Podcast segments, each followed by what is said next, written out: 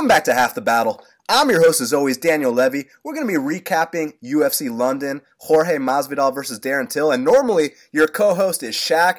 Unfortunately, Shaq is very under the weather. He's sick right now. He's in bed with the flu.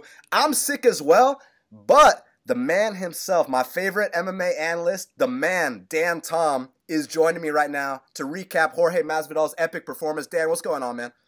Hey, what's up? It's an honor to be back on Half the Battle. Thanks for having me. Bummer, my bummer I miss Shaq. Hopefully... Uh, shouts to Shaq. Hopefully he's here and this he's doing better because uh yeah it's, it's about it's about that time of the year where everybody's getting something. Dude, we're all we're all sick right now, but the fans that have to battle. I mean, look, this fucking fight between Jorge Masvidal and Darren Till.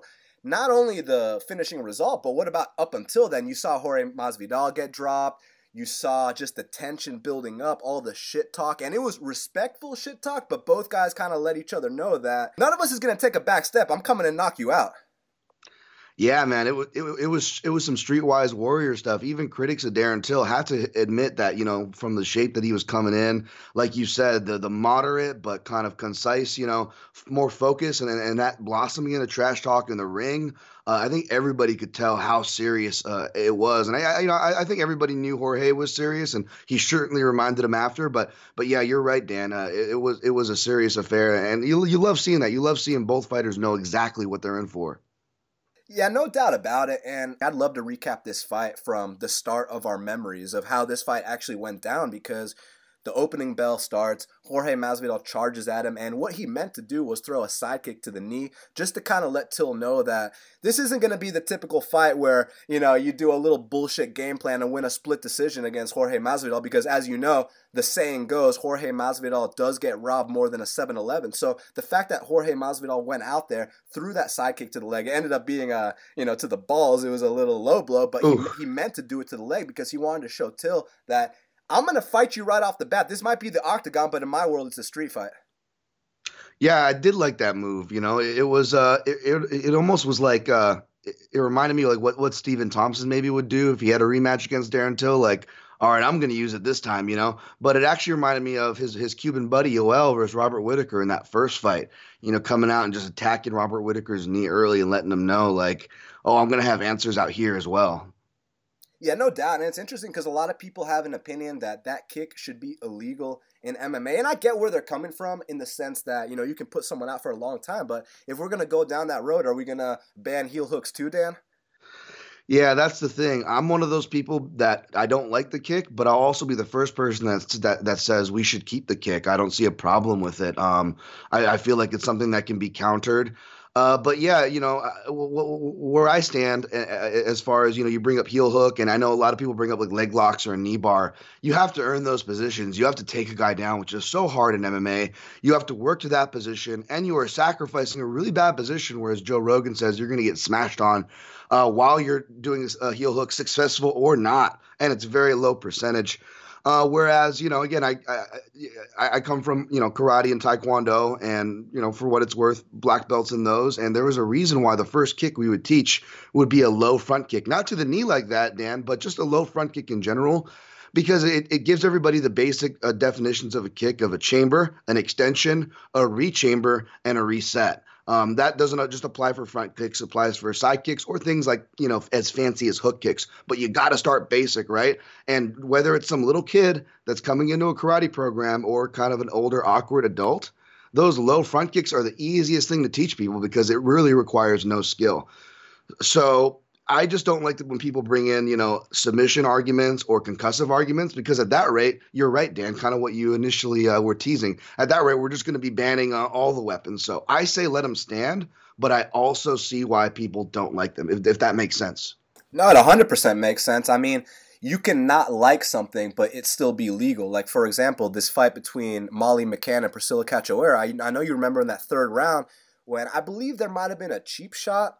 You know, yeah. they were they were trying to shake hands, and I think Priscilla might have might have hit her instead of uh, you know, fake the glove touch. Now the ref kind of paused the action there, and I tweeted out that a cheap shot is not an illegal shot. You know what I mean? So yeah, yeah. Just because we don't like it doesn't mean that it's not legal.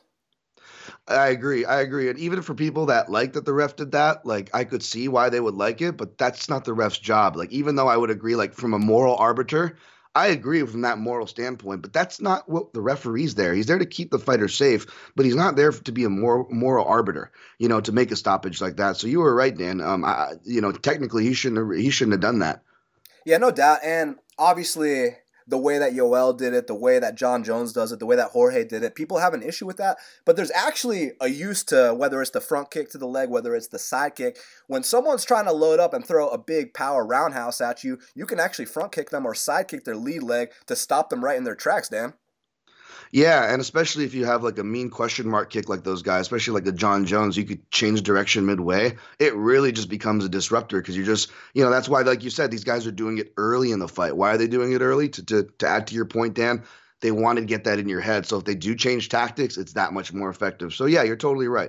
one hundred percent. Like, how can I commit to my strikes when this guy is fucking immobilizing me? That I one hundred percent agree with you now. So after the low blow, they restart. And one thing I noticed right off the bat, and this is something I've noticed in a lot of Jorge's fights, is that, dude, his feints are so beautiful. I mean, he had Till biting on those feints from the jump. And that's something that, yeah, you can go to the practice room, you can shadow box, you can work on your feints. But the way that uh, Masvidal had Darren Till's rhythm, his timing, everything, the way he read him with those feints was absolutely incredible to me, and in my opinion was why he was able to subsequently set up the counters and in turn finish the fight. Yeah, I agree. That was something that uh, I kind of forgot about when I went back to do my comb through the footage, and I also forgot about uh, mid-fight, you know. Um, you forget about it because, you know, mid mid fight because Masvidal gets dropped early. And now if you were doing your tape study, you're kind of looking into this fight. A lot of us probably remembered Masvidal getting dropped early in, in, in a lot of his other subsequent fights. And I went to look back and I'm like, okay, a lot of these are at lightweight, uh, majority. I mean, does that have something to do with that? That's been the definite talking point. But regardless of however much the weight cut has to do with it, which I do believe it does play a role. I, I'm not going to argue how much.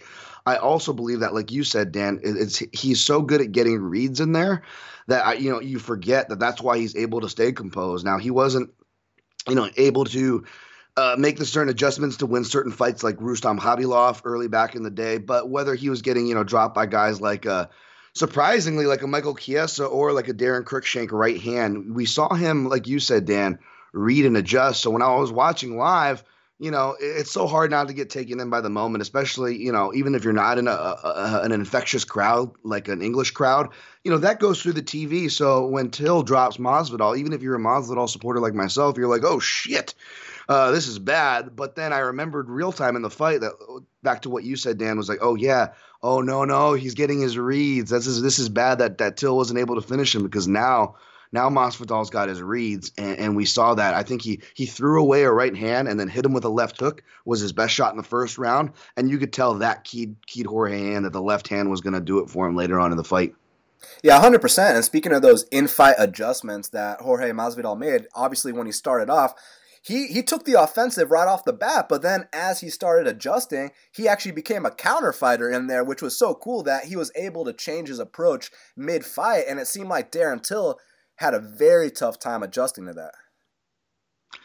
Yeah, I, I wonder if he came in that, you know, ahead of time, seeing that, you know, it just obviously it worked so well with recency bias being Darren Till's last fight. Tyron Woodley kind of, you know, waited and countered him. So, uh, you know, you, you wonder, I got to imagine that, that that they had some type of plan B in there, but you're right. He, he, to his critics, I might say, right? I think that's the criticism on Jorge Masvidal is that he doesn't adjust in fights, and that's the reason why Uh, he's losing, and, and that, that definitely is the, the case for a lot of his earlier fights especially. But uh, but yeah, to his critics, you're right, Dan. He, he did adjust. And obviously, we got to talk about that knockdown that initially happened because what's interesting about a guy like Jorge Masvidal, you know, we can talk about, oh, his name's game bred, comes from the street fights, this and that. But at the end of the day, when a man gets dropped and he's not unconscious, you can really see, you know, their their mental fortitude, their resolve, and Jorge Masvidal is the kind of guy, when you drop him, his butt hasn't even touched the mat. He's already smiling at you. He's already, he's already like, woo! Like, so just that mindset alone has to completely fuck with someone because it makes you think that if I don't kill this guy, I'm going to die. And I feel like that's exactly what happened. Yeah, yeah, that's true too, especially with like the aforementioned respect that you could tell even a guy that's very confident, got a lot of bravado, right? Like Darren Till, even he knew who you was stepping in there with. So to, to to your point, when you knock someone down and they're smiling at you and they're back up, and you've seen this story before, Yeah, man. Uh, I don't know what it did. It w- it wasn't visible because, you know, in Darren Till's defense, he didn't seem not turned on for that any at any point of that fight. So I, I don't know if it was visible, but you got to imagine that's got to that's definitely got to shake up a guy who is so reliant on confidence like Darren is. Yeah, no doubt about it. And I heard an interview with Jorge, and while he was on the mat, what was going through his head was, if this guy lets me back up, I'm going to fucking kill him. And that's exactly what happened. And obviously, like I mentioned, that mid-fight adjustment that he made, he went from being offensive to turning into a, a counter-striker. And counter-striking has a great place in M M A, especially in a fight like this with a guy like Darren Till. You're mentioning his confidence, and one hundred percent. I mean, I've had many people tell me, U F C fighters tell me that this Darren Till confidence, this is not a front. This guy literally believes what he's saying. And I'm more referencing back before he fought Tyron Woodley, right? Back when he was the undefeated guy. You know, it's the gorilla. Yes. He, touch, he touches you one time with that left hand. You're going out. You know, he was the welterweight McGregor at one point. It was uh, it was it, it was fun while it lasted. Yeah. The, the issue here was that when that left hand wasn't landing hard anymore on Jorge, there was no adjustment. You know, because one thing that Till's been criticized for in the past was that he really tends to only throw those left side shots, whether it's the straight left, whether it's the left roundhouse to the body, right? And here right. in this fight, you know, there weren't any right hooks. He wasn't really setting up his jab. It was it was just the left side shots over and over again. Once Jorge made that read, it completely shut Darren Till's game down. Yeah, and that became really apparent to me where it was it was actually in the heat where, you know, even if you're a Jorge supporter, you're still kind of worried. He just got dropped, and Darren Till is still swarming him, right? Even though Jorge smiles, he, he's able to swarm him. And at a certain point toward the end of the first round, he gets into the back of the cage, right? And that's like the kill zone for Darren Till. And you're like, oh, shit. Now he just has to measure him. And Darren Till, he's crowding himself a bit, but he's keeping him right at the end. And he lets go about one or two solid after that. But you see Jorge, who he's smiling, but he's still getting his wits about. He actually doesn't do a level change, a sidestep. Uh, he doesn't change his level into a clinch and push the guy away to get space from the clinch. You know, any normal things you would typically do, he actually kind of keeps his right hand extended out there. And it's almost like, oh, this is bad. Like, you know, he doesn't look like he's out on his feet, but a guy maybe out on his feet, panicking, almost out of there, will kind of, you know, put his arms up like Frankenstein just as a last effort. And not that Jorge was doing that, but he does this weird arm extension. And at first I'm like, why are you doing that, Jorge? You're opening yourself up. But really, that putting that right hand up and out, it actually brings his shoulder up. Kind of like somebody, a good boxing coach, when they tell you to throw your jab or your cross, your shoulder should be doing double duty and coming up by your chin to protect yourself. And he's actually doing that. And so if his right shoulder is protect- protecting his right side, that's protecting what? Darren Till's left hand. Jorge has almost no worry, uh, to the point you made and to the point Darren Till's critics often say. He has no worry for the shots coming from the right side. So even in a even in Darren Till's kill zone, when he just got dropped, when he's still technically in trouble, Jorge is actually able to stay calm because he's only having to worry about one side and really one area. And those are the little subtleties that Jorge Masvidal brings to the table. He's able to completely shut a fighter's offense down. And, you know, I love I love the commentators. They're very, they're uh, obviously they know what they're watching, but I didn't feel like anyone was pointing that out, how he completely shut down Till's left side shots. And not only that, Dan, he got him to drop that right hand. And when Jorge went to that southpaw stance for the finishing combo, you know, this isn't something that a traditional boxing coach is going to teach you, right? Most boxing coaches are going to act like what he did was technically wrong, but that's what made it so beautiful and so effective in an M M A fight. He switched that southpaw stance, closed the distance very fast, and uh, that left-hand shot was all she wrote. Yeah, that was that was beautiful. I just – I. You know, everybody, jaw-dropping is one of those things that it, it we we say and we refer to. It's a very overused term, obviously, but I got to be honest, man. As a guy who hates using overused terms, there really is not. My jaw was literally wide open. Like, I, I was watching. Nothing was distracting me. It was just me in my room watching this, Dan. So I wasn't distracted, but it was just I, – I, I wanted to instantly replay and wipe my eyes. I couldn't believe – and I was on Masvidal. I couldn't believe what I just saw. My mouth was open too, by the way, just slack-jawed and everything. Yeah, I feel like there were a few jaw-dropping moments that night, uh, especially that knockout, man, because, you know, when I was breaking down this fight on, on the pre-fight show on Half the Battle, what I was thinking was, and this is what I said to my fans, was that, look, Jorge is going to look like the better fighter out there, but, you know, I was thinking that, you know, people are saying Darren Till's a, a two oh five-er fighting at seventy. I guess maybe that hype got to my head a little bit. But I was also thinking, well, I did see Jorge knock out some heavyweights back in the street fighting days, but then I was like, no, but this is the U F C. This is completely right. different. Like, he's, he's not going to do that here, right? Wrong. He fucking did that here. So what was so intriguing to me and what where I was completely wrong was that, look, I like I said, I thought Jorge was going to look like the better fighter, but I thought that when Till landed, it was going to just be more impactful just based on the sole fact that, you know, he's the much larger man there. Well, it turned out that the smaller man had the more impactful shots, Dan. Yeah, definitely, dude. And, and you know, uh, the one thing I want to touch on before we move on to to, to the next fight, because you're, you're you're touching on it now, which is, you know, the reads, and they can get confusing. And and and dude, like I feel like I'm I'm I'm more wrong than than right when it comes to these bigger fights. Uh, even though I, I feel like I put more into them as far as, you know, research, we're more familiar with these fighters, so naturally it feels like you put more. You're right, dude. That whether it's a, a size narrative or pick your narrative, you know, you you got to be careful. Uh, that those can can can bleed in. And I wanted to bounce one off you here, Dan, because, again, I, I picked Masvidal, but, again, I, I was genuinely surprised that way. Uh, I actually, as crazy as it sounded, thought he had a better shot of winning a decision or obviously submitting Till, which isn't too crazy, than knocking Till out cold.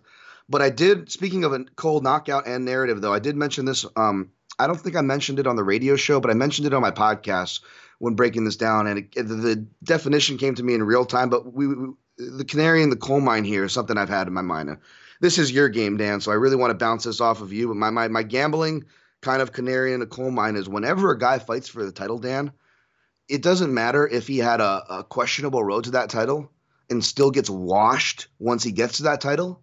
There is a certain amount of rub that both the public and the betting odds makers Uh, give these people in their next time out. And I would argue that it is false inflation. And obviously that kind of describes, uh, you could crudely use that to crudely describe Darren Till's kind of position and rise, uh, which I'm a fan of Darren Till, even though I picked against him the last couple of fights, by the way. I'm not, uh, I'm not, a, I'm not one of these hard critics, uh, even though he's not making it easy to praise him when he keeps coming out here and only using one side for the most part. But I did, but I did mention that not only does he kind of coming off and getting that rub, and I'm not, even, I'm, I'm going to leave the England stuff out of this, but this is an English example. Think of Dan Hardy, G S P. He didn't have the most, cha- you know, he, we're not even sure if he won some of the decisions against the competition he had to fight in in welterweight's golden era to get to Georgia's title. And like, like, like, uh, you know, and like uh, U F C two twenty-eight, I don't know if Dan Hardy really even had a moment against George Saint Pierre. Like, I don't know if Darren Till really had a moment against Woodley yet, yet. Their next fight, they're inflated. Granted, they're in their hometown. Dan Hardy's fighting in London, I believe, in that maybe in that very arena, right? Uh, that, that that Darren Till did, and they're fighting, you know, guys who hardcores know Carlos Condit, Jorge Masvidal, who are durable dudes. They're there to scrap. You know, um, I was on, you know, Condit uh, as a fan, and I wasn't betting back then, but as a fan, but I wasn't, you know, expecting Condit to knock Dan Hardy out, just like here. And sure enough, it's like the, you know. Uh, Uh, that, that that trap is set. Am I wrong? Am I seeing something there, Dan? Did you kind of notice the, this, this little pattern as well? Dude, I think you're so right. And it's not even just the hype rub that you were talking about where, you know, they lose that title fight, then the very next fight they're, you know, they're a very juiced favorite and they often underperform. But I mean, it's not just these examples, like the, like the British guys we were mentioning, Dan Hardy and Darren Till. What what about Glover Teixeira? Well, I mean, we can go on forever. Even yeah. the guy you mentioned, Carlos Condit, same shit happened to him, man. He came back yeah. and lost to Johnny Hendricks' very next fight. So, well, actually, I got a question for you, man. Why do you think that is that when they have that title fight, it doesn't go their way? More often than not, they lose their returning fight. I think that the real – I think that, that for one – the real ones, which are most of them, because to, to persevere, even if you get a quote unquote easier road, it's not an easy road to get that title. Let's let, let's face it. There's so many things that can go against these guys that they have to have a true belief in themselves, as cheesy as it sounds, Dan. So when you get there and when you lose, whether you're dominated or whether you're winning and you get knocked out, and I was winning until I was losing, I think that it really takes a toll on you mentally that's hard to come back from, for one. And for two, whether you're a real one or whether you're just a guy kind of there to collect a paycheck, I think that false inflation of the public and betting lines that we were talking about, I think that that goes on to even the best of fighters, because even the best of fighters and the best of camps, what's going to be the number one narrative of pumping up your fighter for that whole camp, Dan? It's going to be yeah, dude, you sure you might, you know, don't be too hard on yourself, Dan. You got dominated by George, but dude, you were in there for twenty-five minutes and he couldn't finish you, bro. Or even if you were finished, right? It was Tyron. Dude, look at Tyron Woodley. He's smashing everybody. Everybody else, you're going to smash. That's only because it was him, bro, and you'll win the next time out. He's getting, oh, you know what I'm saying? Because, and you can't blame a coach and, and cornering team for doing that because your fighter just, it, it, he's in the lowest uh, of lows, you know, which sounds ironic. Uh, you know, you would think a guy on a three-fight losing streak is in the lowest of lows. You know, not necessarily. and, and But, uh, you know, a guy that just lost his dream, that's the lowest of the low. So the the stuff that you're going to have to feed your fighter to pick him back up can also act as poison. That's just my opinion, Dan. No, that's so true. And it's a great point because the title shot, I mean, you're up against the champion. That's such a great measuring stick. And you feel like, okay, well, I only got dominated by this guy. You know, what the fuck does, uh, you know, fighter X have for me, right? You know, I just fought the champ. Like, I, I'm, I'm the fucking man. So, and not to mention that guy that's fighting the former number one contender, he's as motivated as he's ever been because he's still on his come up. He's still on his ascension. He's still on his uh, upward trajectory. Whereas the guy that just lost the title shot might not be as motivated, might be bummed out that, you know, he didn't realize his lifelong dream. So yeah, there's a difference in motivation. And when the skill levels are so close, you know, just a, a little slight more motivation, extra work in the gym can go a long way in these fights, Dan. one hundred percent, man. one hundred percent. Very well said. And yeah, something to watch out for going forward, especially if that fighter we're talking about looks like they're too confident heading into that rebound spot. You know, that might that could mean they're believing their own hype a little bit and haven't learned the lesson.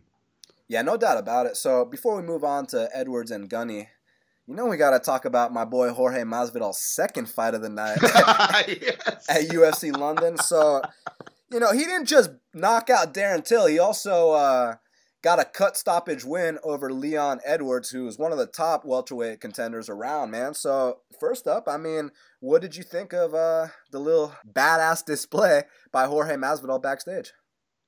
Dude, I haven't seen uh, anybody lean that cle- land that clean on Edwards since that uppercut he took from uh, my man Barbarina. But, uh, but damn, dude, by the way, yeah, no, I saw that real time and I was just blown away. I, and by the way, my, my tweet was in real time, people. So, uh, that's why it says two-piece instead of three-piece because I just was caught up in the moment. I saw the one-two, and then I think I was ca- I, I was looking more at Leon's counter teep when Jorge's hook was coming up, but Jorge was ready to go, man. That was that was real, man. That, and it's funny, people that have been watching, and even people like myself, whether you've been watching a minute or you're, you know, I'm I'm someone like I don't want to be like again Mister Moral Arbiter, but I'm somebody who I'm not. I don't really care about who's talking trash on who on Twitter and this and that. So you might think I'm against this kind of stuff. Oh, Dan's a traditional martial artist. He wants the sport to grow. Yeah, those are all true. But I appreciate the fuck out of that because that's real. That's not trash talk. He, you know, the, I respect that so much more than getting on Twitter or trying to make the make a big scene to promote a fight. I, I respect I respect that. Yeah, no doubt about it. I mean, this isn't, you know, some thugs, you know, acting like idiots in front of the camera. I mean, listen, Jorge was in the middle of an interview. He just got the biggest win of his career, arguably. And uh, Leon Edwards wanted to take a little shine, was talking a little shit. Jorge walks up to him with his hands behind his back to signal that, hey, I'm not looking for any trouble. But what was really smooth that Jorge did was he put his lead hand on the rail just in case, just in case Leon wanted to try something. It turns out he did want to try something. He walked up to him with his hands up. You do not walk up to an O G with your hands up. And listen, man, it's one thing to talk shit behind a keyboard and this and that. And, you know, I, I'm not a pro fighter or anything like that. But, you know, since I am a... an M M A personality or whatever, you know, if you even want to go there, I do have haters. You know what I'm saying? I got people talking shit about me all the time, but the issue is I don't really feel the need to respond behind the keyboard just because, like, where I grew up in Atlanta, Georgia, we uh, we settle those problems like men, and if someone really want has something to say to me, come say it to me in person. You might get three fingers slapped, but just come do that. And I respect the fact that Jorge Masvidal handled his problems in person. He didn't say some shit like, oh, Leon, uh, we can we can fight in July. We can, you know, do it. He's just like, you have an issue with me? We're going to settle it right here, right now, like men, and move on. one hundred percent, man. I, I second that. And I, I believe me, I'm not I'm not proud of it sometimes, but that's definitely how your boy here is uh is wired. And, uh, and so, so when I see fighters kind of getting flustered and on the keyboard in return, I you know, I, I don't feel the need to kind of attack them, but I also can get why it's very embarrassing and they're the point of that because You know, it's two different cultures, but you, you, yeah, you're right. Uh, take the high road, or if that, or if the man's road is available, then I can't hate a man for taking the man's road, because how many times do we hear people say, "Step up, say it to my face," and ninety-nine point nine nine percent of the time, nothing happens. So that was a good reminder that, hey, be careful saying that, people, because you could be saying it to a Jorge Masvidal.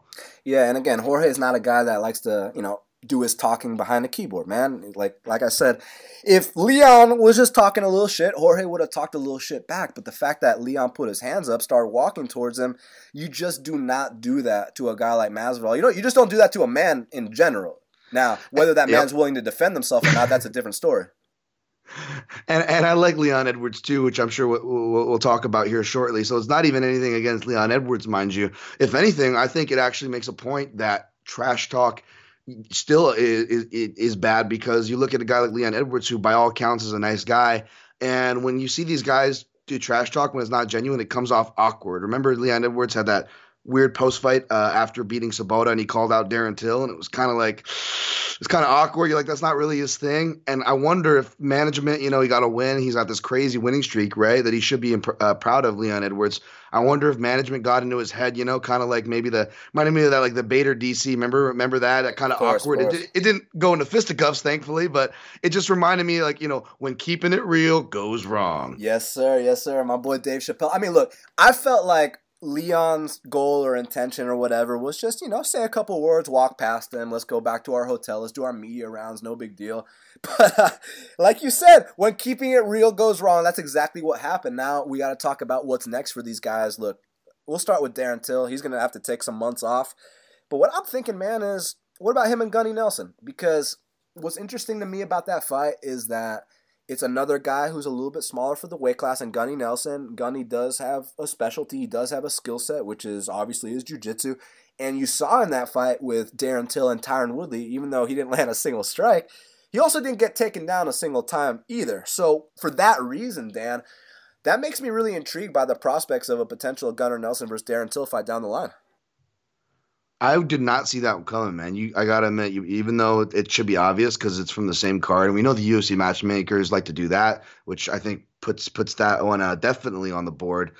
Um, yeah, it, feel, it feels like it, uh, definitely. I don't know how, I, you know, I, I would feel I, I would feel I, I would feel as a Darren Till supporter, although I could see him being favored and winning that fight. Um, yeah, I could definitely see the U F C matchmakers going with that one. I guess I'll just answer you back with the one that I thought uh, kind of ahead of time if Darren Till would lose. I think that it would either prompt him to a move to middleweight, which I think we all kind of also have to keep in the option list. But how about rehashing that, that that fight with Mike Perry now that he's got some losses? There, it's more of a maybe commensurate matchup. I, I don't see anything for Perry off the top of my head. Is he booked? Do you know, Dan? And what does that what does that sound like to you? Dude, he's not booked. That's a fucking great idea because obviously they have that history, you know, the whole, you want a spot. he said yeah. He thought he meant to go to the spa, but he really meant to spar. You know, it's funny, a little cheeky thing going on there. They can hype that fight up. And, you know, remind me the last time you missed a Darren Till or Mike Perry fight, right? So I would definitely be intrigued by that. Now, for Jorge Masvidal, it's interesting. You really got to sit down and think about what you want to do with him, you know, because on one hand, he was calling for the title shot. Now, I know the hardcore fans are going to sit here and be like, oh, Colby was promised the shot, and Jorge's only coming off one win. You guys are right. But are you telling me you wouldn't watch Jorge Masvidal fight for the U F C welterweight title, Dan? I would watch that one hundred percent. I, I think there would be like a homecoming of hardcores if that happened. Yeah, one hundred percent about it. And no doubt about it. What's interesting to me about that fight, look, you got to favor Usman, no doubt about it, more physical guy, all that. But Usman's last fight with Woodley, and I'm not discrediting Usman at all, even though I knew that fight was over thirty seconds in. As soon as Tyron went for that guillotine and failed, I knew it was over. But one thing I want to say about that fight, you know how Darren Till was criticized for throwing zero strikes against Tyron Woodley? Well, I'm yeah. going to criticize Tyron Woodley for throwing zero strikes against Kamaru Usman. I don't I don't even feel like Kamaru Usman was in a fight. Not sitting here saying that Jorge Masvidal is going to beat Usman, but I will say this, Dan, at least he's going to fight him. No, I get what you're saying, and that that saying tends to rub people the wrong way, but here's here's why I'm with you on that, Dan, because usually, you know, it's, well, he had twenty-five minutes to, uh, there, there's no excuse, and yeah, of course there's no excuse, we're we're not denying who the champ is here, but I think kind of what you're saying, and, and maybe it alludes to a, a point that I like to make here, is that going into that fight, like, uh, believe me, uh, I'm not I'm not surprised that Usman won. I'm not I'm definitely not mad about it. Uh, I like Usman uh, and was calling for a pressure style fighter like that to be the one to beat Woodley. But the reason why I guess I didn't pick Usman and I've ended up picking Woodley, because when you look at Usman's career, he's rarely faced good strikers, and any of those good strikers weren't good counterpunchers. He still hasn't faced a good counterpunching threat. That's what I was excited to see in the Woodley fight. And to your point, yes, he did have twenty-five minutes, but we didn't really see the best Woodley. Now, I, I will one hundred percent give the majority of that pie to Usman because of what Usman did. That being said, you cannot deny that we, whether you're Woodley's staunchest hater or biggest defender, you cannot deny that we didn't see the best Woodley in there either. So that is frustrating, because I do want to see what Usman does against a guy who can counter, who does never, who never misses a, uh, an opportunity to punch off the break, who is really active, mostly active in those small spaces where Usman, that many perceive, perceive whether it's his head movement or defense, could be suspect. Yeah, one hundred percent. It's just no one's been able to capitalize on those openings. In fact, Warley Alves actually went out there and won the first round against Usman. But as you know, what's the mm-hmm. story of every Warley Alves fight that goes past the first round? Uh, you know, he gasses out, and that's what happened. Jorge Masvidal has never had a cardio issue. So, man, I, I would love to see that. But if that doesn't happen, tell, tell me what you think about this. And I know some fans are going to be like, oh, this would never happen. Well, are you sure? Jorge Masvidal versus Colby Covington. Now, I know they're good friends. I know we've watched the Tales of the Grind. We've watched these guys wrestle in their apartment for an hour straight. They're boys, but, you know, some people that are friends won't fight because they don't want to crush their friends' dreams. Jorge Masvidal said he'd fight his own mom for the U F C world title. So I don't think Jorge Masvidal gives a shit if the guy's his friend or not, because his ultimate dream is to be the champion. And I respect that about him, man, because growing up, yeah, again, I'm not a U F C fighter or anything like that, but I was always competitive with my friends, man. It was, you know, when we were playing baseball, when we were playing soccer, hockey, even video games, uh, I'm not trying to lose even if it's my friend. Yeah, man, that's not, I, I would initially say you're crazy, Dan. You completely fucking lost your mind. They're never going to fight. Um, and I, I will say no for next, but you did mention kind of a caveat in there. Um, and I, I'm not sure how much of that, you, you know, um, is at play, because because obviously Colby doesn't have the, the, the real title. Uh, but yes, for a title, I, cu- I could see them do- too doing it for that. Um, these guys are legitimate friends in person. Uh, I don't, you know, I don't uh, know, know Jorge beyond the professional, but but I've, you know, been able to see the other side of, of Colby for what that's worth. And yeah, uh, let's just say I could see that happening for a title, and I won't elaborate with it on air, but uh, but uh, let's just say that I could actually see that happening more than some people might suspect if it's for a title, because I don't think Colby. Uh, I think I think Jorge. Let's just say I think Jorge is going to be in that division longer than Colby, and we'll leave it at that. Yeah, I know exactly what you're talking about, but it's better not to bring that out yet. But I agree with you, my man. So Jorge Masvidal. All we know right now is it's going to be a very big fight for Jorge Masvidal next. Yes, yes. Uh, just real quick uh, before we move on, I just want to pitch my idea. I would say if they do do uh, Usman and and uh, Usman and Covington for the title, uh, book on the same card, because it's nice to have those backups and whatnot. But book uh, Tyron Woodley versus Jorge Masvidal for that for that number one contender, where you know that the, the you know that they're not giving it to Woodley if he wins kind of fight. I like that a lot. I, I do like it. The only reason I'm gonna sit here and I don't want to say argue, I'm gonna give a counter fight. Cool. You know. Is because, man, the last few weeks I've really been feeling this Ponzinibbio versus, versus Woodley fight in my mind. Ooh. Just something about it, because what's so, I know, right? What, what's so intriguing to me about that fight is that obviously you know the pressure of Santiago Ponzinibbio. You know, you saw what he did in Neil Magny. I know Neil and Tyron, different athletes, but you saw him literally keep him his back against the fence for the duration of that fight. And I'm not talking about clinching either, Dan. You know, it was simply his, yes, footwork, his no. footwork, the way he cut off that cage. Now, Tyron Woodley, when the fight starts, he loves to back himself into that cage. So automatically the fight's going to be in Santiago Ponzinibbio's realm. Now the big question and the big criticism for a guy like Ponzinibbio, a lot of people like to say that, you know, his striking defense isn't the best. He does get tagged a lot. We know Woodley lands that right hand on anyone. Chances are it might be uh, lights out. So for that reason, man, uh, Tyron Woodley versus Santiago Ponzinibbio, I can, I want to fucking see that fight.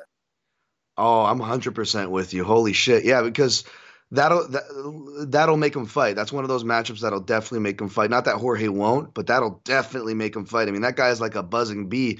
And like like I always mention, it's so hard to get a guy to win in his home in his hometown and really get that pop. You know what I'm saying? And they were able to do that in Argentina, but partially, in my opinion, I think it was poor management calling, going for the poor poor stepping stone R D A. Just kind of, I think he was hanging on, trying to get that fight too long. I don't know what's going on inside the scoop, but they need to give Ponzinibbio something so they don't lose that momentum, and that would be perfect, man. No doubt about it. That's what I want to see.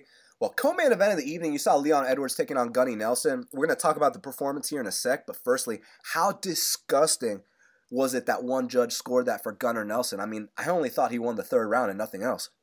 Dude, that was gross, and I haven't rewatched the third round, but I could see like a super contrarian argument going, yeah, he got the takedown that practically led him right into a dummy mount, but he didn't throw punches or do anything with that last forty-five seconds. So if you were scoring the rest of the round for Edwards, I could even I, – I, I could, in other words, not that I, I still scored that round for Gunny. Don't get me wrong, folks. I'm just saying I would sooner see a thirty twenty-seven Edwards than I would have thought a split decision for Gunny, if that makes sense. It makes one hundred percent sense, and I agree with that. Like, all the way to the bank, because I've always been an advocate of damage over hugging someone, right? Like, yep. and, and don't get me wrong, I got all the respect in the world for grappling, jiu-jitsu, wrestling.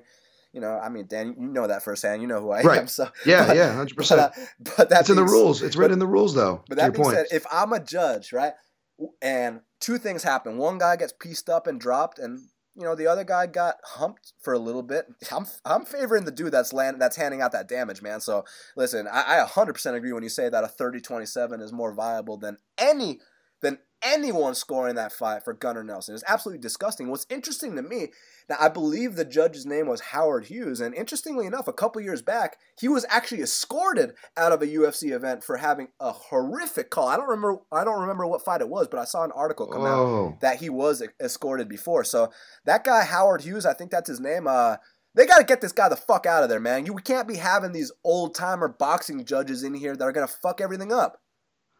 At least he waited till uh, the end of the card to submit his bad card. So he's like, oh, if they're going to score me out this time, I already fucking sat for most of this card.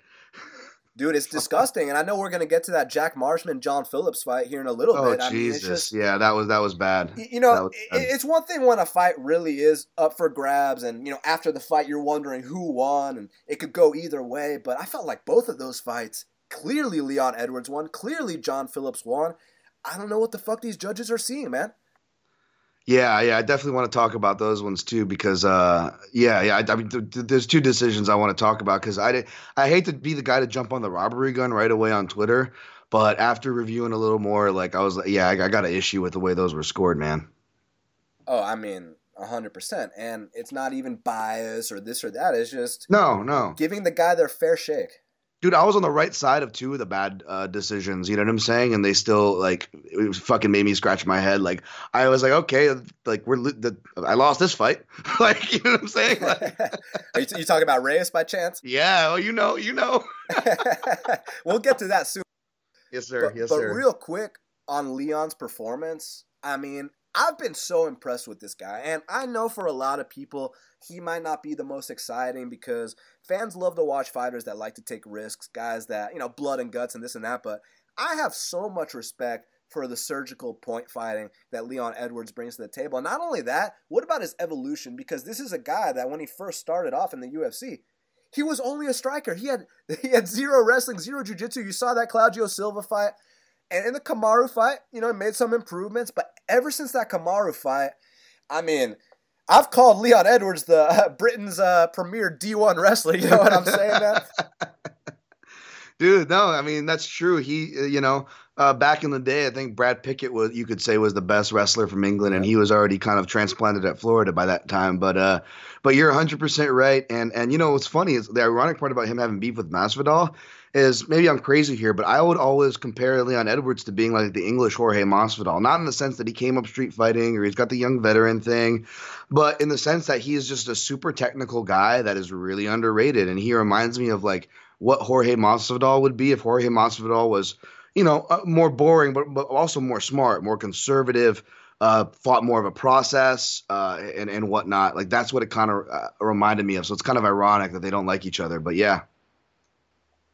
Yeah, I mean, for sure. He definitely is able to stay calm, calculated in there, and I love how well-rounded his game is now. Also, those straight punches, you saw what he dropped Gunny with. You saw his sprawl. You saw his awareness on the mat.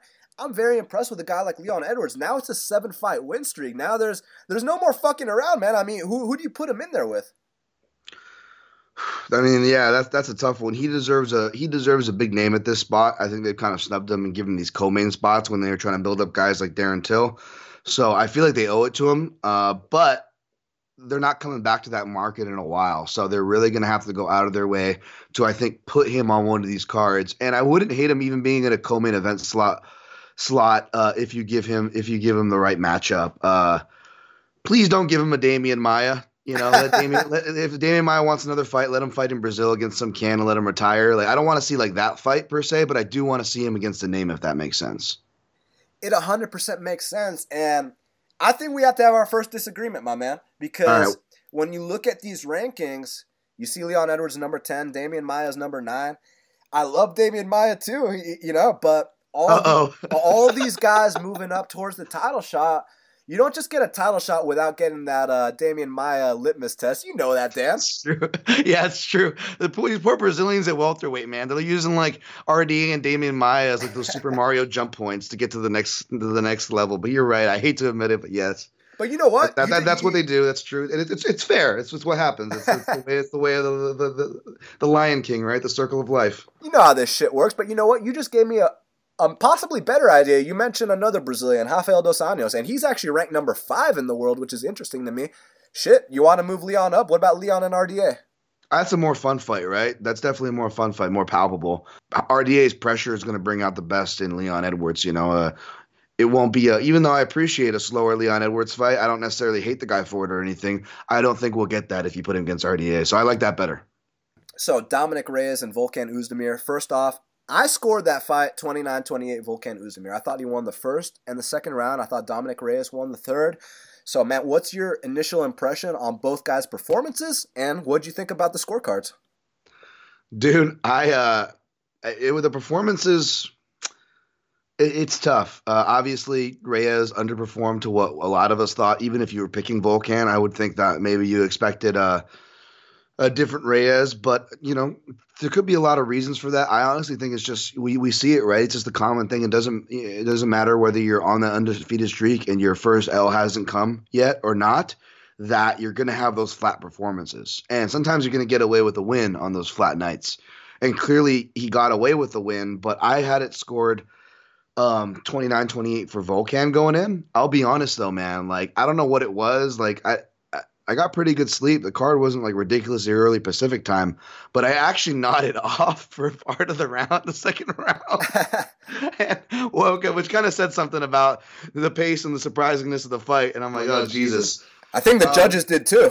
Yeah, I think so too, which, which is what happened. Because if you go back from my recollection, and then when I went back to rewatch this round, like, okay, about a minute, I would argue about a minute on, you, you really start seeing, um, Reyes mixing to the body with the counter left to the head. He's hitting counters. It's just that A, judges don't normally award the counter fighter for the guy going forward. And not only was Volkan going forward, he was still th- throwing uh, – not all of them were landing, mind you, obviously. But in my opinion, he was throwing effective enough volume or convincing enough volume for the judges to earn that round.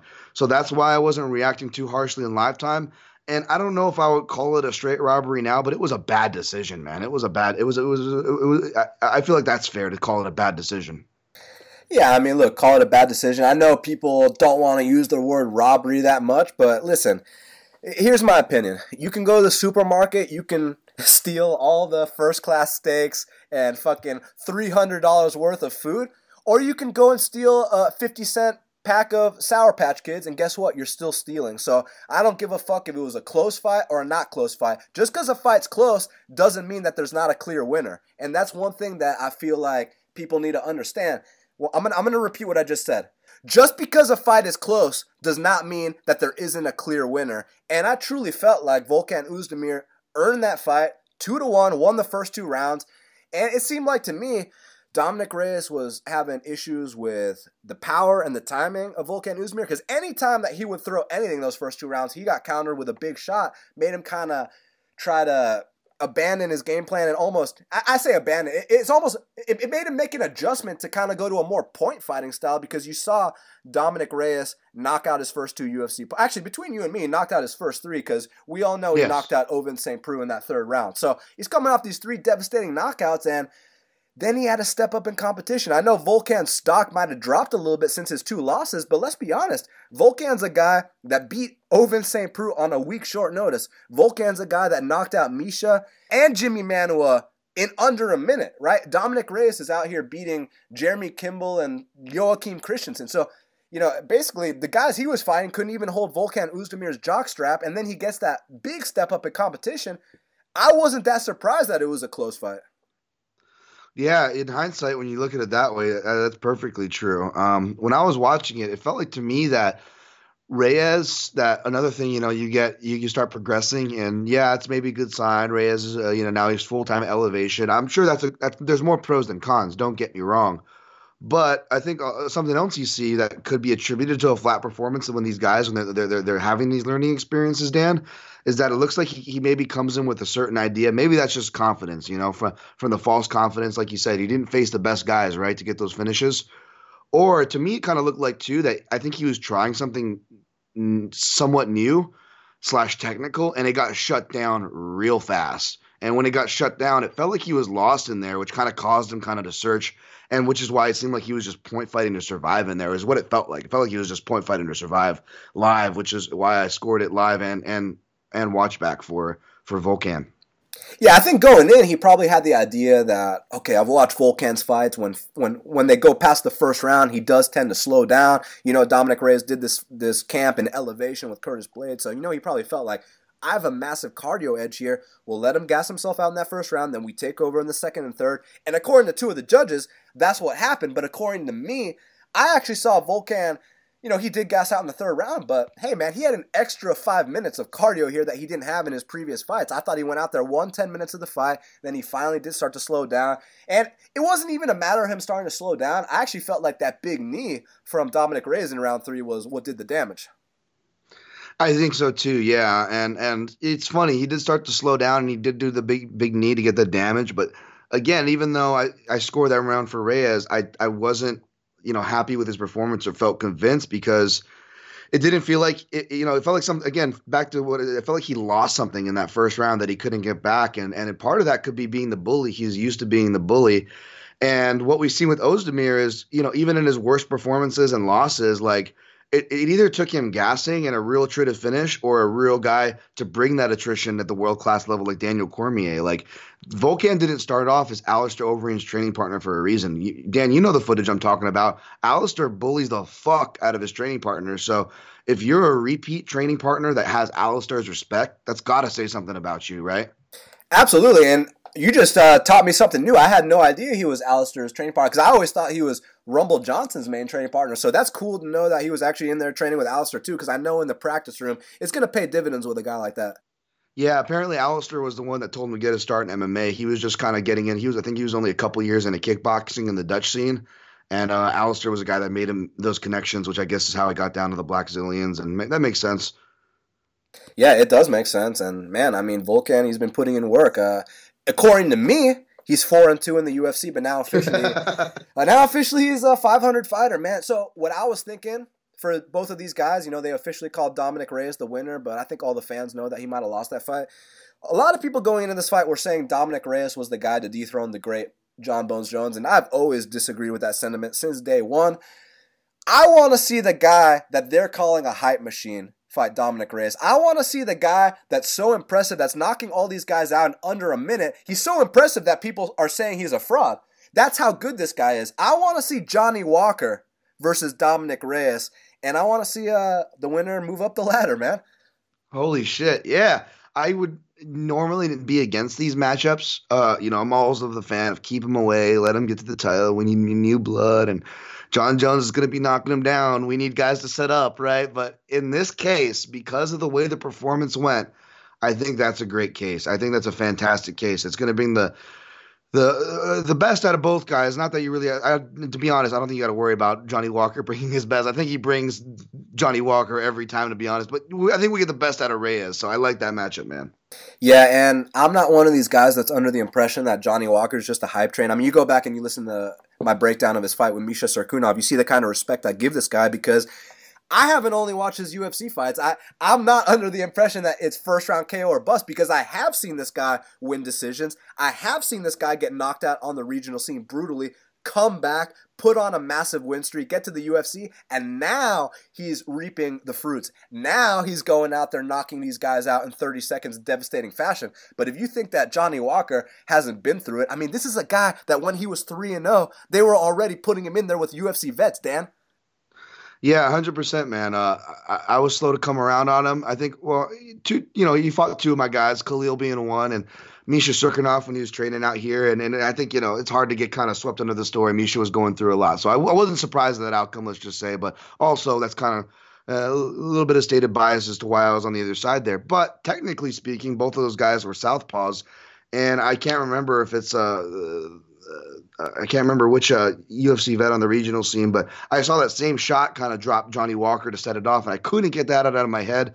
So I think I, I played against him for those. But, yeah, no, I, I give this guy his respect because uh, since his Ledette win for me is what really blew me away because it, that, I think, is one of those wins because Ledette, especially now, not a great name. And you could be like, oh, he hit that on a just a crappy guy. But, you know, far from true. The, that's one of his most flashiest finishes, but it's actually one of the more technical ones with the way he set it up. Uh, you know, you know, something that uh, a variation that I actually would try for myself as far as point fighting goes, but he did it and knocked the motherfucker out with it.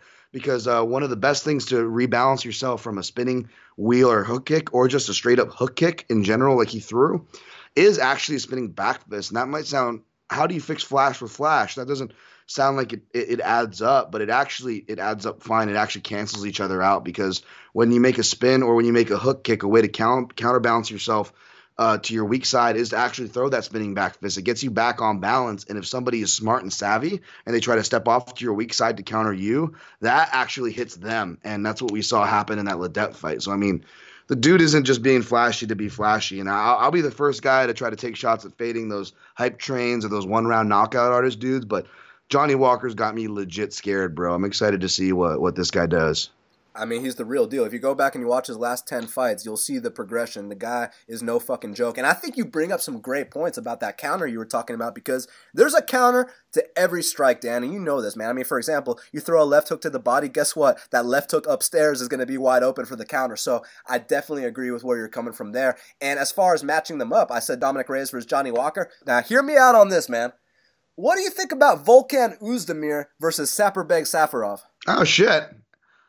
I like it. I like that one a lot. You got to give Saparbek a, Saparbek a fight because, you know, technically he won there. And, uh, and uh, yeah, that's a great that's a great pick-me-up for, for Volkan. I like that. I like that a lot. Uh, and it's something that, you know, I'm sure the matchmakers won't hate because they're always looking for filler on their on them damn Europe regional cards, right?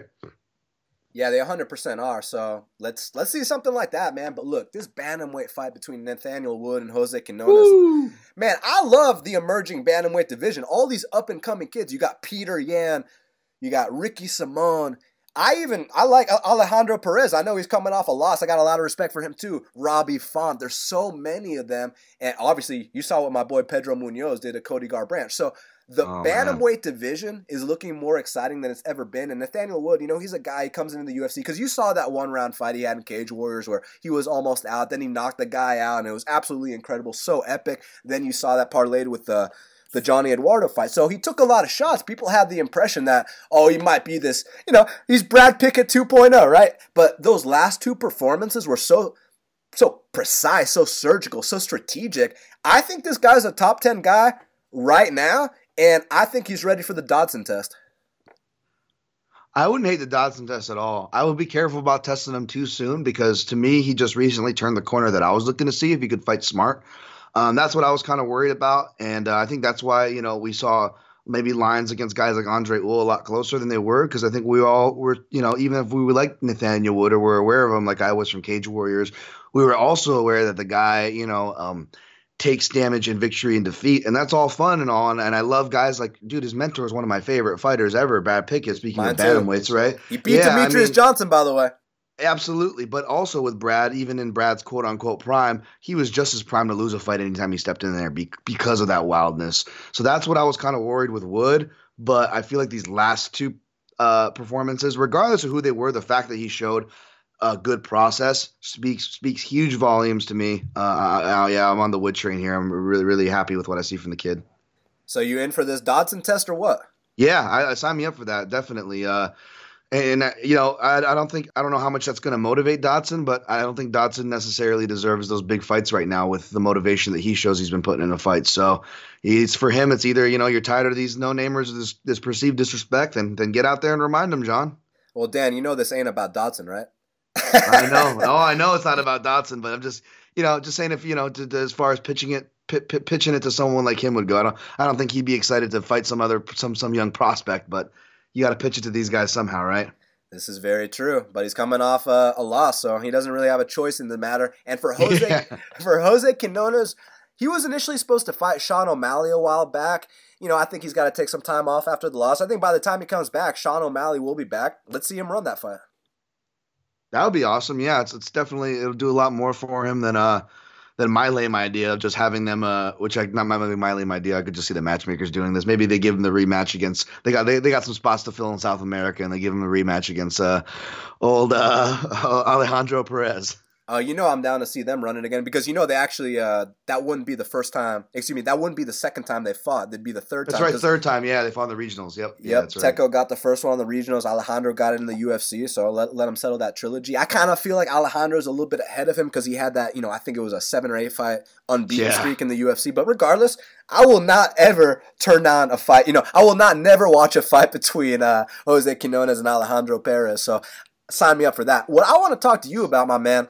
What about this guy, Claudio Silva? I mean, listen listen to this shit, man. His jiu-jitsu is so fucking good that he literally can bail himself out of any situation with it. It's unbelievable. Yeah, it's insane, dude. Like, this guy is uh, one of those guys that you can't, like, uh, it's hard to explain, like, I guess just like he's almost on my own personal avoid list because even when I'm picking him like I was, I picked him for this fight. I, I You look at his fights, man. It's just like you, you, you're really surprised that he's been able to hold this streak for as long as he has. Granted, there was a huge layoff there. I'm not talking about that. But just in general, with that aside, like he's one of those guys, at least for me. Uh, I don't know about, about you, Dan, but for me, he's one of those guys where like he's going to be a difficult matchup for a lot of people. I'm starting to kind of get the cut of his jib. But he's definitely one of those guys you can't decide on face value, if that makes sense. Yeah, one hundred percent, because, I mean, you see his striking, it's like the ugliest thing you've ever seen, but then two seconds later, he's in full mount, and you can't get out. And, man, not only that, not only is jiu-jitsu amazing, third-degree black belt, what about the guy's fucking resume? Beat Leon Edwards, beat Danny Hot Chocolate, finished Nordin Taleb in the first round, beat Brad Scott. So, I mean, Claudio Silva's going out there. He's beating four legit U F C vets. And uh, let me know your opinion on this, man. So tell me what you think about this matchup, because Claudio Silva, you can make an argument, might have the best jiu-jitsu in the welterweight division. I know Damian Maia might have an issue with that, of course, but at least top three, right? So we'll put him there, top yeah. three jiu-jitsu guys in the welterweight division. Well, you know who I think is one of the top three strikers in the welterweight division who's up and coming? What about Jeff Neal versus Claudio Silva? Because I want to know, either Claudio is going to get knocked out of this day standing, or if this hits the mat, Jeff's getting tapped out. I want to see Claudio Silva versus Jeff Neal. Fuck yeah, I did not see that one coming at all, but yeah, definitely, yeah. Uh...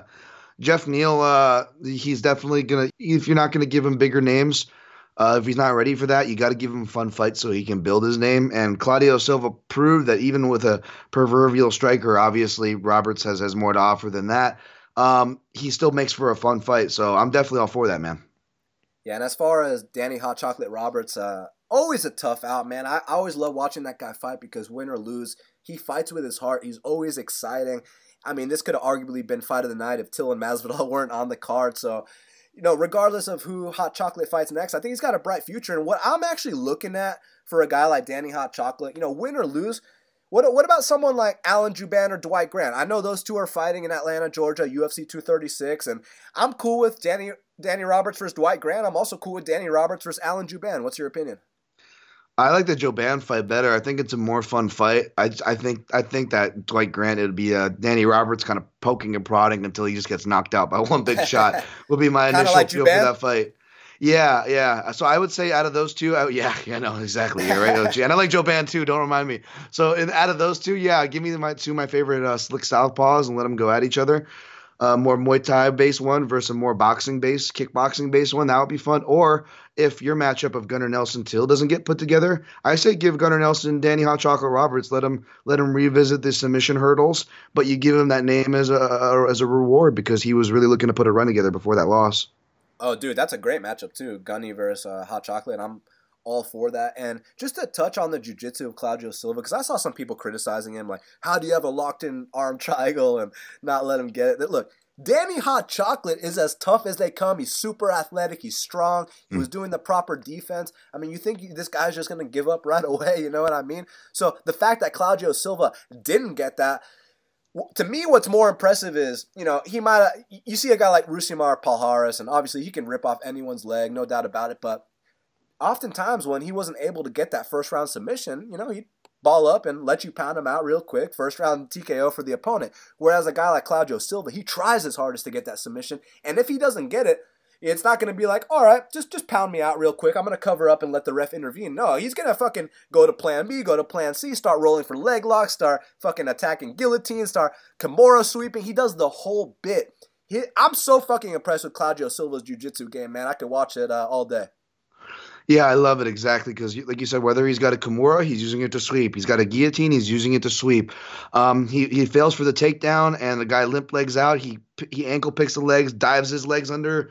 You know, we'll attach it for like a attach it for a heel hook, but not go for the heel hook. Use it just to trip the guy up, come up, try to get his back. You know, it, it's it's that kind of jiu-jitsu. He's always chaining, uh, which is perfect for M M A because yeah, you're gonna miss submissions, but if you're you're greater, if your greater goal is to get the top position, then that's okay because how many times in M M A, sure the submission can end the fight, but that false promise leads you to a bad position so many times. So the fact that he's using the threats of submissions to get his position on these guys.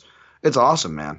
We talked about Jack Marshman, John Phillips. I took the John Phillips plus one sixty. I thought I won that fight, but I will never, ever complain about getting robbed because controversial decisions are part of the sport, and I'm in this shit for the long haul. It's just one bet on one night, part of the part of the deal. But one thing I will say is when John Phillips dropped him in that first round and didn't follow up, it was at that moment, Dan, that I knew I was fucked. Yeah, yeah, that's the thing. It's, it's. I think a lot of people had that sentiment, and you could see that on Twitter as well. Like, did this guy just give this fight away? I think, you know, our own Dave Doyle was like, should I just start typing type, – tweet H. Well, he's like, should I just start typing up John Phillips, knocks Marshman down, gives fight away? But the problem was is that the judging – again, this is – respect to how bad the judging was, that despite how bad that decision was by John Phillips, the judging still made uh, – took the storyline here, right, Dan? Because I still feel like despite John Phillips – making poor fight I Q decisions that Marshman was just too scared of the power where he I felt like he was Holly Holm air punching for most of the round. I had a hard time scoring for him. Is is that am, am I wrong there? Dude, it was amazing seeing Jack Marshman do his best Elias Theodoro impersonation in there, do a little Marina Moroz uh, grunt and run, man. It's fucking hilarious. And hey, good on him. Smart idea by Jack Marshman, because if I was coaching Jack Marshman and we're fighting John Phillips, we know John Phillips, twenty-five first-round knockouts, something like that. Fuck standing and banging with this guy. If I had, you know, something more to work with than Jack Marshman, I'd suggest taking him down. But since I know what Jack Marshman brings to the table, hey, hit and run, point fight, perfect job. So what I'm thinking, Dan, I'm thinking, now hear me out on this, my man. I'm thinking Jack Marshman versus Edmund Shabazian and John Phillips versus Darren Stewart. I love both those fights. Holy, those those fights are perfect for each other. Phillips and Darren Stewart are, are really perfect for each other because, like, Darren Stewart is, like, the more tenured kid wearing the dunce cap in class because he w- wasn't able to learn the grappling. You know, he's like, oh, it's okay, John. I've been here a lot longer than you, bro. Come, yep. Nestle up to me, buddy. Yeah, yeah, let those guys scrap. That's so crew. But then you got, you know, Jack Marshall. And I love that Edmund Shabazian versus Jack. That's a perfect fight uh, right there. Holy shit. Let, let, let, let, let, let the sweat begin. Hey, Sean Shelby McMahon, if you like these matches I'm making, just hit me up. Daniel Levy, Atlanta, Georgia. I'll see you at U F C two thirty-six. Well, Dan, Arnold Allen defeated Jordan Rinaldi. And I know for a lot of casuals and just people that want to see blood and guts, it might have been kind of a boring fight. It wasn't a boring fight for me at all because what I was so impressed with, how fucking good is Arnold Allen's distance? And the reason I bring that up is Jordan Rinaldi is a guy that, first of all, you saw his fight against Jason Knight, took him down at will, three straight rounds. Also, you saw uh, Arnold Allen. You know that he's been taken down twelve times in his U F C fights prior to the Jordan Rinaldi fight. So you know, going into that fight, conventional wisdom, Jordan Rinaldi, duck under, take this guy down, grind him out for the duration of the fight. Well, listen to Arnold Allen. Listen to the maturity and the improvements and the evolution of Arnold Allen's game. His distance was so fucking good that Jordan, anytime Jordan tried to shoot, it was always from a mile out. It was always telegraphed. It was never even close. Arnold Allen's distance is insane, and I guess that's a credit to his maturity. That's exactly. Distance and discipline, I'll, I'll add, but distance is the perfect word because because of the takedown threats. And because he's a southpaw, I mean, that should be his inherited advantage. And, you know, yeah, he, you know, if you want to, you know, do the stereotype, he's an Englishman, but he's an athletic Englishman, and he's actually worked on his wrestling. You can see the improvements, albeit most of them in the offensive and scrambling department. It was the defense that kind of worried me. That's why I picked Mads Brunell against him, which didn't look like a bad pick after all, even though he ended up uh, till the third round, right? And then I was like, you know, I actually was still leaning toward Allen coming into this fight, but maybe because Rinaldi got the better of my, my best judgments in past fights. You mentioned the Jason Knight one, and, and you know what this guy can do. I was like, you know what? I think he can wrestle again. And on the feet, even though I see Allen piecing him up, you know, Rinaldi's kind of inherits a little bit of that karate style where he can hop in and out. So at least he's not, you know, he doesn't have to be, you know, uh, sacrificing to the wood chipper if he's not getting his wrestling off. But yeah, man, I, I, I was wrong there. I took the shot on Rinaldi, but uh, but Allen, man, came, came out and fought kind of how people have been watching him for a while. I've been wanting him to fight. So all, all props to Allen there. Look, they've been trying to match up Arnold Allen and Gil Melendez for like the last uh, year or so. Yeah. And uh, guys, I want my fucking money. So let's see Arnold Allen versus Gil Melendez, please, and line it under two and a half to one, please. Holy shit. Yeah, that's a good spot there. So Mark DeCasey rebounded from three straight defeats against Irish Joe Duffy, and I actually bet Mark DeCasey at plus one sixty-five odds here. Now, I didn't think it was going to be a fucking domination like it was. I thought it was going to be one one heading into the third round. DeCasey gets that takedown, seals off the, the fight, wins that way. Well, he went out there and owned Joseph Duffy from bell to bell. The reason I bet DeCasey was, it was almost a leap of faith in the sense that, look, DeCasey's coming off three straight losses. His back's up against the wall. You know, uh, John Kavanaugh talks about that win or learn stuff. Well, there was no win or learn with Mark DeCasey. It's win or go back to the motherfucking regional scene, right? Whereas Joseph Duffy, I mean, the guy beat McGregor one hundred years ago. He's already had his big fights with Poirier and Vick. So he's, you know, he took a year and a half off after the Vick loss, which is not the first time that he's taken a year and a half off after a loss, by the way. So I kind of had the assumption that he might have, I didn't know he was far gone to the point that he was, but I thought that he might have kind of, you know, been considering retirement, considering his other options. So I took DeCasey for that fact. Well, holy shit, DeCasey went out there, and the calf kicks are so immobilizing that it literally takes away all the confidence and offense of your opponent. Yeah, I mean, you want to talk about something like we said, you know, it looked like something spooked Reyes early into the fight and got him off his game, but there was no questioning what got Joseph Duffy off his game uh, uh, uh, here in this one. And yeah, this is the one I wanted to ask you about, man. Props on that pick. I was on the other side here. I, uh, you know, it definitely, you know, as we do the math here in retrospect, it makes sense. And total, yeah, I, I don't, I don't disagree with what you're saying.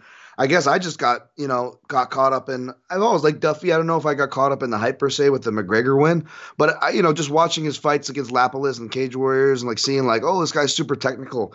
But when you actually step back and you look at his resume since he's gotten in the U F C, Uh, you know, it's true. You know, like I, I was, I did, I think I took him against Poirier uh, in that fight, as, at least as far as a pick. I don't know if I played him or not, but that one, even though he lost, it wasn't surprising because Poirier, you know, it was Poirier, and then you see where he's gone since. Uh, Poirier's only went upwards, whereas Joseph Duffy, even if you're a Duffy supporter, you can't say the same thing. And those chickens kind of came home to roost in this fight, and I guess got caught up in that narrative where you just see a guy. Not just the, you know, he's three losses and out, but also, uh, the, you know, the theme for me of this card was, and it didn't hold true in this fight, at least for, it held true, you know, it held true for Joseph Duffy, but not for DeCasey. You're proven right there. But I said on this card, there's going to be a lot of guys, Dan, who are prospects or uh, contenders, two different things there. But I think we're going I think they're going to take losses, and we're going to look at them a lot different after this card. And I think that is true for a lot of people. Um, that is not true for Mark DeCasey. Mark DeCasey actually reinvigorated kind of flame into his light there because, again, not just the three losses, but I wasn't really seeing a process from DeCasey. And, you know, and this is the problem with wearing the quote-unquote analyst hat too much is that uh, me, and I know notice a lot of people in my position, will often take guys with process more than we will take guys that are maybe opportunists, right? And to me, DeCasey felt like more like an opportunist. Like, you're right, he can win that. He can win those third rounds if he has to. We saw it against, uh, what's his name, Frankie, Frankie Perez. Um, you know, but, you know, I, I just wasn't sold. In my mind, Joseph Duffy, say all you will, was still above those guys. And uh, it didn't matter, man. D. Casey uh, came out and, and hit that kick. But more importantly, was, was was fighting really good and smart overall. He looked really good in boxing range. I was just impressed with him.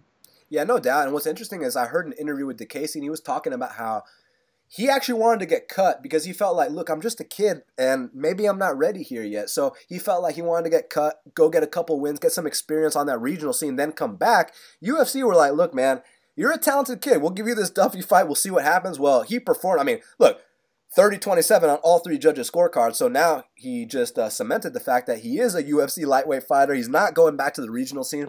So what I'm thinking is next for Mark DeCasey. Initially, he was supposed to fight Stevie Ray. I say rebook that fight again. And for Joseph Duffy, tell me what you think about this.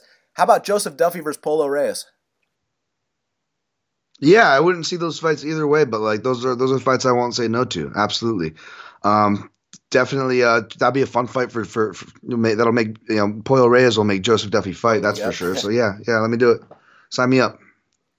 Yes, sir. So now we're going to have to speed through these to get you out of yep. here on time, my man. So all good. Quick note on Saparbek Safarov. Listen, that ref was absolutely disgusting. If that was Mark Goddard, and I talk a lot of shit about Goddard, but one thing I'll say about him is when he is reffing on U K soil, aside from that Chito Vera versus Davey Grant fight, when he's reffing on U K soil, how about this? When he's reffing and there's not a British fighter in the cage, he usually does a good job, right? So uh, yeah. if he was reffing that Saparbek versus Nikolai fight, I felt like he would have taken three points, maybe even D Q'd Safarov. But aside from that, Safarov owned this guy. Can I can I give my quick Mark Goddard too? By the way, like you're, you're I, I absolutely co-sign what you said. By the way, and and uh, and of course, I, I of course you you know me. I I listen, uh, subscribe to to Half the Battle. Although I'll be honest, I I've cut down my M M A podcast listening to very minimal, especially with with with with shows like yours, because I don't I don't want anything to bleed in. I, I call it my dessert, Dan. So I definitely am aware of your your your your, uh, your Goddard talk. But one thing I don't see, whether it's from from your your Twitter, and, and obviously you guys know this, but uh, whenever, whenever we do our Goddard impression, it's always like, uh, listen, listen, oh my octagon, this is my. But one, my favorite is Doctor. Doctor! Like, nobody calls the doctor more like like somebody's bleeding profusely, like something's wrong than Mark Goddard, right? But then but then once the doctor goes, comes in, he just goes, tell me he's all right. Tell, like, and I'm just like, I just want, want the doctor to go, but don't you want me to actually examine him? But tell me he's all right. He's all right. All right, we good? Are we happy? All right, then. And then he like, like, I love it. Like, he doesn't even let the doctor do his job. He just, tell me we're, I was like, that's actually not my job, Mark. Tell me we're happy. Like, guess we're happy. All right, then. Like, dude, the best was when he was reffing that Jack Hermanson versus Talis Latis fight, and, you know, Jack Hermanson, like, breaks his rib. He's making faces, and, you know, other refs might have even gone in there and stopped the fight due to T K O injury. And uh, Goddard, you know, because, you know, Jack Hermanson's got that history on the Euro regional scene, Goddard's, like, telling uh, Hermanson's corner, do something about his rib. You know what I mean? So thank you very much for that one, Goddard. I appreciate it, my man. Yep, yep, and, and and not to sorry about that side diatribe, but I, I know we, we have our appreciation for that. But yeah, back to this fight just real quick. It was awful. Uh, I, I wouldn't have been mad at a D Q, although I'll be honest, I had money on the dog here. Um, I just felt like Saparov was was still more proven than this Nicholas uh, Nikolai Negu Marianu guy who fought all his fights in Romania, pretty much all against losing competition or debutants. And even though it, it's not right, and again, I wouldn't have been upset. Bet included if, if Saparbek got D Q'd. I'm not going to lie. Part of me didn't feel too bad because if you watch the footage on Nikolai, you'll see that he's the dude punching to the back of the head and fucking punching after the bell and bullying dude. So it was kind of a little bit of justice served. Oh, so he's saying the bully got bullied. Just that's what I'm saying. He got he got welcomed properly to the U F C. The the bullying of the Saparbek introduced him to the high level high level cage grabs and, and cheating. We, we know he's not the first uh, Russian guy to be grabbing those fences. You know that, Dan. Look for Nikolai to apply that in his next fight, Dan. Yep. So Dan Ige ran through Danny Henry. Dan Ige's been super impressive, and just to you know. Just to get down to the bottom line, my man, I'm thinking Dan Ige versus the winner of Sodiq Youssef and Shaman Moraes. Look, Dan Ige is known for his grappling, amazing jiu-jitsu. Shaman and Sodiq are known for their unbelievable striking. Let's see that fucking classic clash of styles. I like where you're headed. Uh, as a fan of Dan, I'll just say that uh, I like the uh, I like the Shaman Marais matchup better, even though he is the more well-rounded and proven commodity. If you had to put a gun in my head between him and Sadiq, I feel like Sadiq's a little more of a dangerous fight there. Um, I feel like, yeah, the Shaman Marais would be a more commensurate matchup. I, I feel like, and I feel like Sadiq is one of those dudes where you could just put him not against, uh, uh, uh, you know, a can, and there's not too many really of those in the U F C. But I would just say I, I still see Sadiq in that. Put him in a commensurate matchup, but put him in a spot where that could speak loudly, if that makes sense. He doesn't need to be getting any, any, uh, not names, because Danny Hige is not a name, but I wouldn't even say mid-tier challenges yet. Just, just get get a guy like Sadiq in the spot to shine, and then go from there. Yeah, I feel you on that. No doubt about it. I didn't know Ige was your boy. You know, I was actually looking out for my boy, so Deke on that one, right? So I, I feel you one hundred percent. But but Ige is on a three-fight win streak. He's looking amazing. But, dude, this new guy, Mike Grundy, or as they like to say in the U K, Dan, Mike Grundy. He's, uh, I'll tell you this, because I just thought he was a, a wrestler, you know, competed at the Commonwealth game, bronze medal, all this. I was just like, okay, you know, maybe he'll hump the legs, maybe not. No one told me Mike Grundy had striking too, Dan. Yeah, I didn't. I didn't expect that at all, man. I mean, um, you know, uh, my my take was more just, you know, it would be the wrestling and, and transitions that would fuck up Nad, but I didn't know about the striking, dude. Yeah, it was very, very impressive. And what I'm thinking for him, I got two options. Okay, if you want to take it slow, there's another really good prospect in that weight class. His name is Chris Fishgold. I could see Chris Fishgold versus uh, Mike Grundy. That's very good, but. If you were as impressed as I was with that performance and you want to go ahead and give this guy a test and you want to see what he's really got, what about Mike Grundy versus Calvin Kattar? Shit. Shit, yeah. I mean, wow, that's a that's a big step up, and we're get, giving Calvin Kattar another Brit, huh? Um, All right. I wouldn't hate it, but uh, to be honest, I, I would actually like different matchups for each of the guys, and I, I and to be honest, could see them going that way. Uh, Calvin Kattar, I think, has put himself enough on the, the radar. He's a real holds himself real professional. Spoke loudly with his performances. I think the matchmakers won't hate putting him over in U S soil. I, I don't think uh, keeping him in U S soil for the next one, and I don't think Grundy they're going to be sending him out yet. I think he's definitely still going to be a guy that's going to be popping up on the European cards before he gets anywhere. So Fishgold and Grundy. Yeah, let's do that one. You know, for Kattar, ideally, I want him to fight the winner of Emmett and Michael Johnson, but for some reason, they keep giving him, you know, unproven guys are not moving him up. So if they're not moving him up, that's why I suggested Grundy. But ideally, I want him versus the winner of Emmett and Johnson. Yeah, that makes sense. Uh, Team Alpha Male, they do love to uh, gang up, pick one guy and try to gang up and see how many, see how many, if they can get more wins and losses against him. That seems to be a game of theirs, doesn't it? Yeah, it does. Well, damn. Thank you so much for joining me on this very special Jorge Masvidal versus Darren Till recap edition of Half the Battle. Always a pleasure to talk to you, man. We'll have to do another one of these soon. Let my fans know where they can follow you, and anything else you want to plug, go ahead. I appreciate that, man. A- anytime. Uh, I made, made the time just for you this morning just, just because, uh, again, man, p- people can talk shit all they want, but you, Shaq, Kyle, you guys are some of the most consistent grinders. I'm always making sure to give you guys respect on my podcast, the Protect Your Neck podcast, which I do need to get you back, you back on, sir, for a top five. Um, I've got a couple people uh, that I'm, I'm I'm booking right now, but I'm booking for this year. So, Dan, I'm, I'm just going to say it on your program just to hold us both accountable here. I want you to think of a top five, sir, so we can get you back on. It's been too long since we had that really fun episode. We did top five underdogs, which is a real fun listen, especially to see where those guys went now. As Dan pointed out, most of them aren't underdogs. The, the bookies have caught on, but always a pleasure talking to you, sir. You all can follow me at Dan Tom M M A. Yes, sir. We will speak very soon. For all the fans at Half the Battle, thank you guys so much for all your support. Make sure you follow me at Best Fight Picks. Go to best fight picks dot com for the plays. Subscribe to Half the Battle on iTunes, SoundCloud, YouTube, Stitcher, and now Spotify. And until the next time, let's cash these bets.